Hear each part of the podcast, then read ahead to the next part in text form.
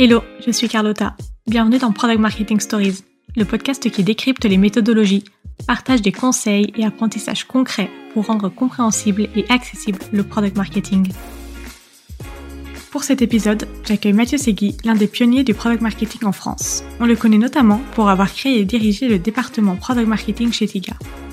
Mathieu a fait l'exercice de nous expliquer en quoi cette discipline en France se différencie de ce qui se fait aux États-Unis et les causes de ces différences.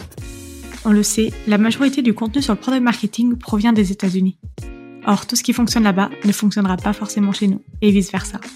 Il me semblait donc super important de questionner Mathieu à ce sujet. Dans cet épisode, vous découvrirez les trois principales causes qui justifient les différences entre le product marketing français et américain, et bien sûr ce que ça implique. Des conseils pour délivrer de l'impact rapidement, les erreurs à éviter quand on commence un rôle de PMM, et en bonus, une annonce en avant-première concernant le gros projet sur lequel Mathieu travaille en ce moment et qui est une super nouvelle pour la communauté PMM et Product en général. Allez, je laisse place à mon échange avec Mathieu, qui j'espère vous donnera une meilleure compréhension de ce qu'est le product marketing en France.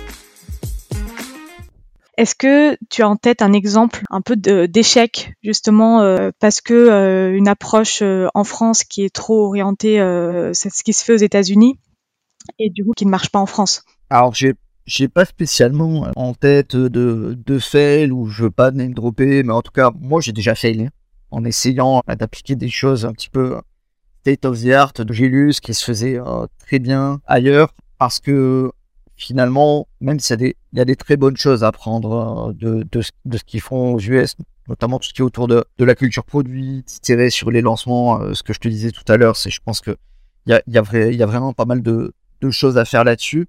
Mais par contre, si on lance, par exemple, très vite pour aller rapidement apporter de la valeur en mettant un petit coup d'entrée, ce que je te disais aux États-Unis, ça va pas les choquer de payer un petit montant, avoir un petit peu de valeur et puis avoir un petit peu plus de valeur le lendemain, etc. En France, moi, je me suis déjà planté là-dessus. Euh, c'est des, choses qu'aujourd'hui, j'ai, j'ai pas réussi à faire, à faire marcher. Il y a des choses qui sont vraiment très différentes je parlais tout à l'heure du, messaging, là où bah, les, Américains, ils ont vraiment cette culture du awesome, ils parlent extrêmement bien de leurs produits, ils arrivent vraiment à le faire rayonner.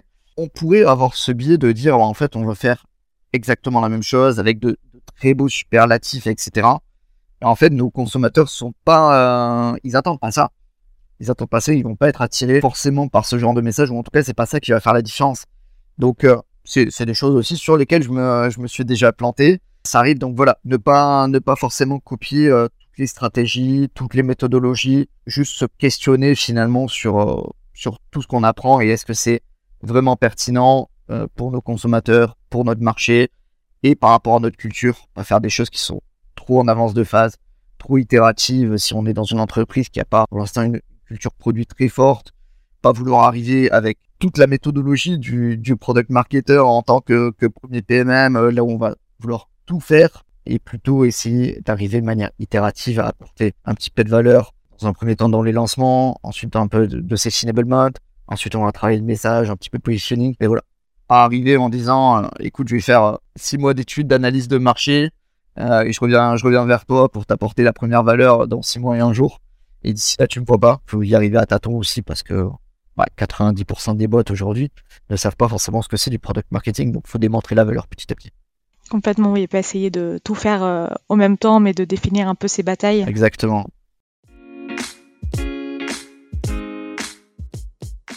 Merci d'avoir écouté cet épisode jusqu'au bout. Si l'épisode t'a plu, n'hésite pas à le partager sur LinkedIn en me taguant. Tu peux aussi me soutenir en laissant un avis 5 étoiles sur Apple Podcast et me laisser un commentaire. Ton aide est précieuse pour m'aider à faire connaître Product Marketing Stories et aussi m'encourager à créer davantage de contenu. Alors merci